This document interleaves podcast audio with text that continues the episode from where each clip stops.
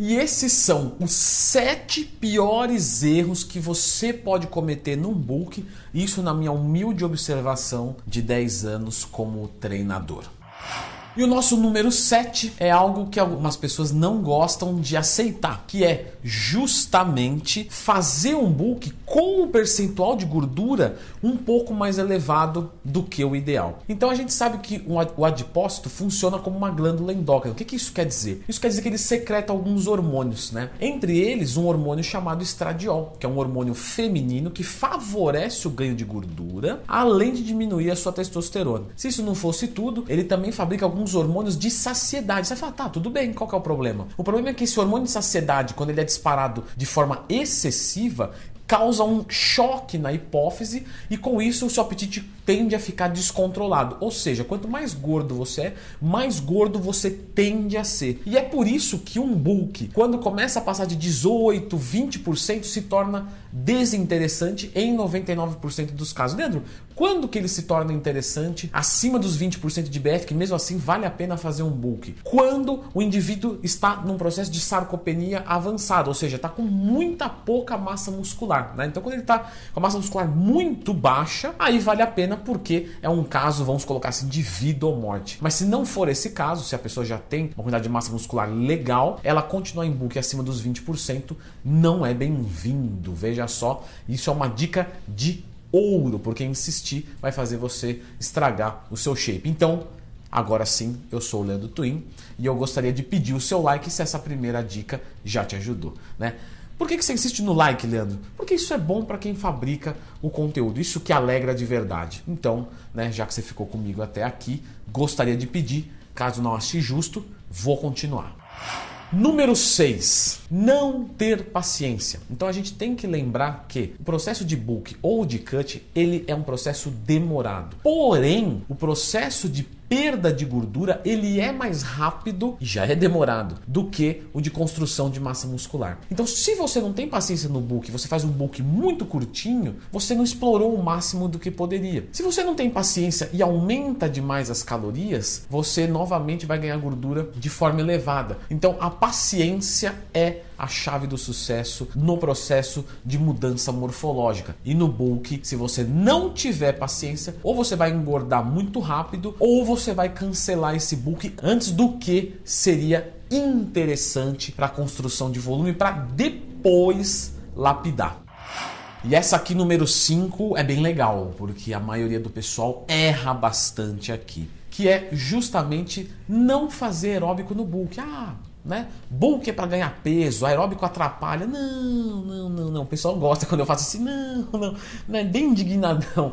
É, se você gosta desse, não, não, não, escreva aqui nos comentários. Não, não, não. Mas é sério, pessoal, o aeróbico no book ele é fundamental. Ele vai melhorar a sua sensibilidade à insulina. A NPK já ouviu falar sobre isso? Isso deveria ser um pouquinho mais popular do que é. E o aeróbico ele vai fazer funcionar a sua insulina de forma mais eficiente. E isso quer dizer o quê? Lembra que a insulina é o hormônio mais anabólico que existe? E lembra que a insulina é lipogênica, ou seja, ela faz ganhar gordura? Então, se ela funciona direitinho, bonitinho, você consegue ganhar mais massa muscular, porque ela é anabólica, e com menos quantidade de insulina, porque ela é lipogênica. Então, quanto menos você libera dela e tem uma eficiência de anabolismo muscular, menos você vai engordar também. Então, ela funcionando perfeitamente é essencial para o sucesso do seu book. E claro, o que, que melhora a sensibilidade à insulina? Já fiz um vídeo sobre isso. Porém, vale aqui lembrar dois pontos principais, que são os carboidratos de baixo índice glicêmico e de carga glicêmica baixa. Só que numa dieta de book, a carga glicêmica é alta.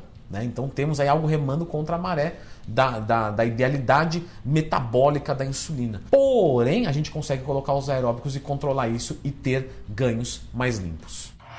Número 4. E essa vai parecer uma sacanagem, né? Que é comer calorias limpas demais, né? Leandro, comer limpo não é bom? Não, é bom, é excelente. Porém, a gente tem que lembrar de que o sucesso de um fisiculturista, e não importa se é um fisiculturista que sobe no palco ou que se olha no espelho antes de dormir, os dois são fisiculturistas. Por quê? Porque os dois cultuam o físico, cada um na sua especificidade, um de forma competitiva e o outro de forma não competitiva profissionalmente falando, ainda que ele pode competir com ele mesmo, por exemplo, né?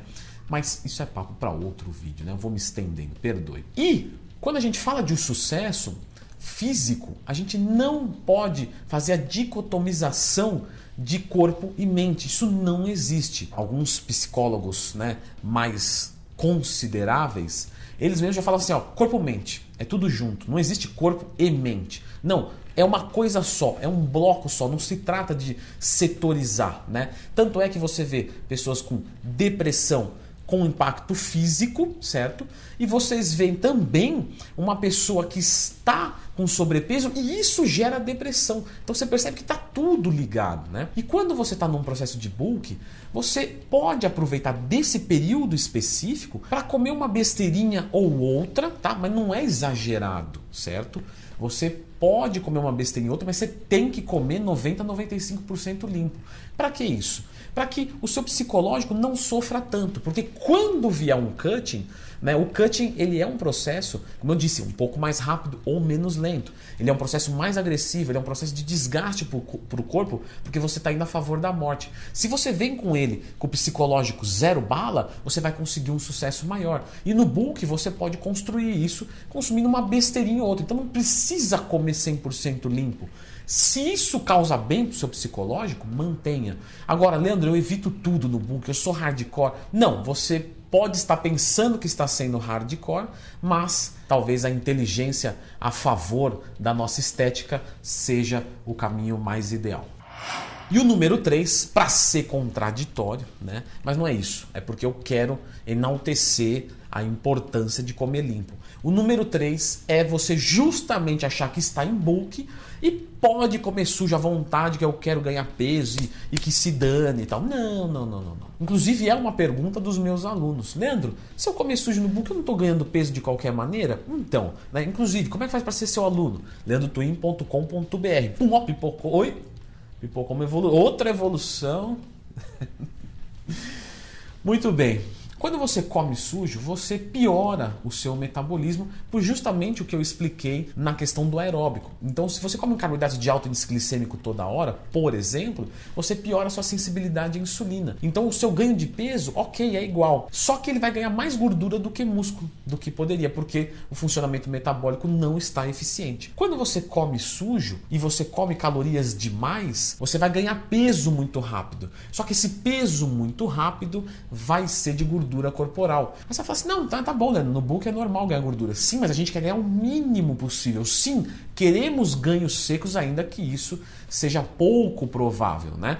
A gente consegue explorar isso até certo ponto, tá? Que fique claro, já fiz vídeo sobre isso né, como ter ganhos secos. Sem enrolação, inclusive, no vídeo. Porém, a gente tem que lembrar que se a gente ganha gordura demais, a gente vai ter que fazer um cutting mais demorado. E um cutting mais demorado implica em maior perda de massa muscular. Portanto, não queremos ganhar gordura, não queremos comer sujo na maior parte do tempo. Bulk não é ficar sem dieta, certo? Bulk é uma estratégia.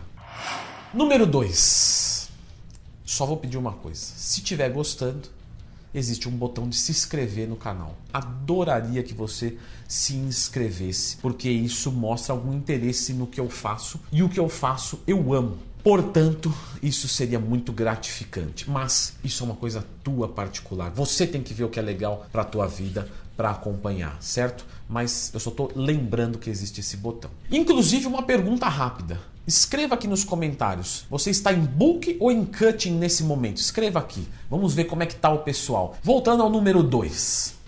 Você estar em book, veja só que coisa, parece uma coisa ridícula, né? Mas eu tenho que falar. E é o erro número 2. Né? Ele, ele, ele é mais do que os outros, acredite. Você estar em book e ter medo de ganhar peso. Sim, isso acontece, pessoal. O bulk é uma etapa onde a gente quer ganhar peso. Então você sobe na balança e você fica feliz com o ganho de peso.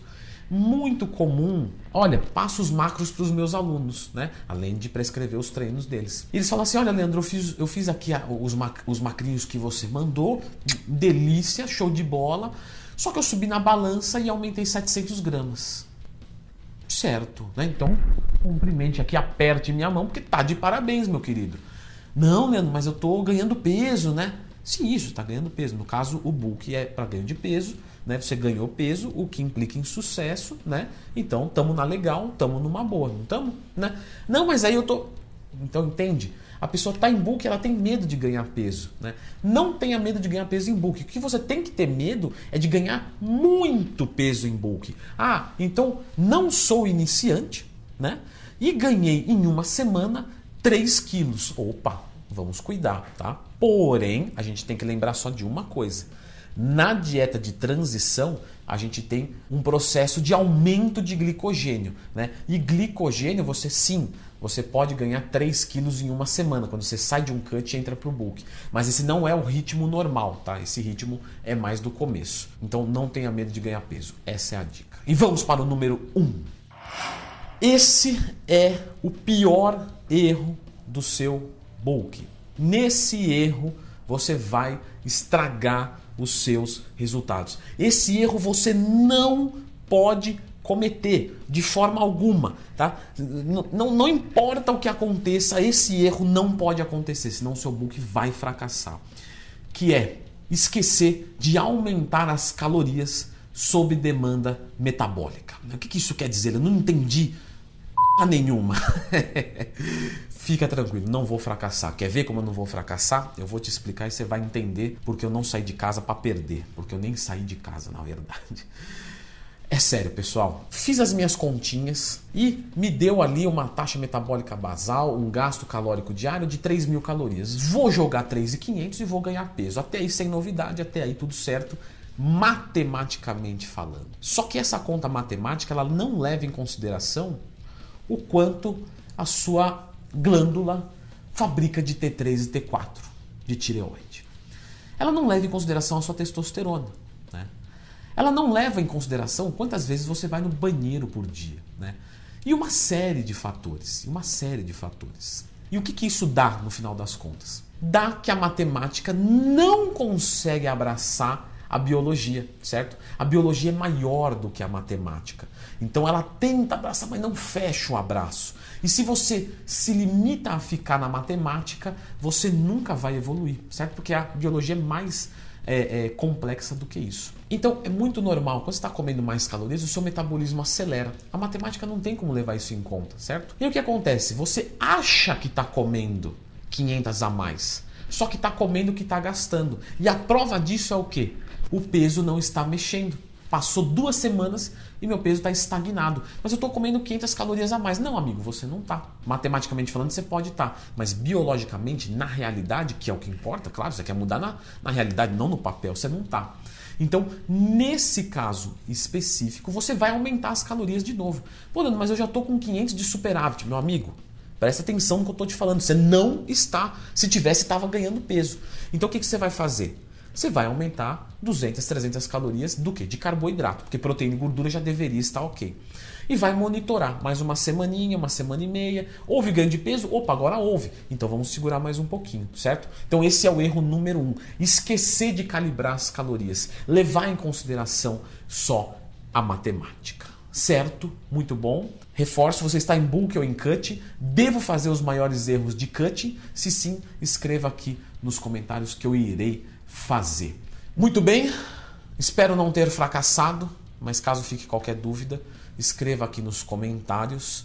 Fique com o próximo vídeo e dá like aí, porque você não pode ser um cara que vai miguelar uma dedada na tela do celular que não quebra e não gasta. Você não vai ser esse tipo de gente, eu sei. Você vê que tem que apelar no caso, né, Diego? Valeu. Pessoal, finalizamos um bulk. Muito bem. Estamos com o metabolismo bem acelerado, massa muscular, treinando com excelente qualidade pela oferta boa de calorias, né? E agora chegou a hora do cut. Vamos fazer o cut, vamos lapidar o shape, vamos tirar essa gordura. Só que, Leandro, sempre no começo de um cut, eu já fiz bioimpedância com isso. Eu, eu tenho certeza disso, eu perco uma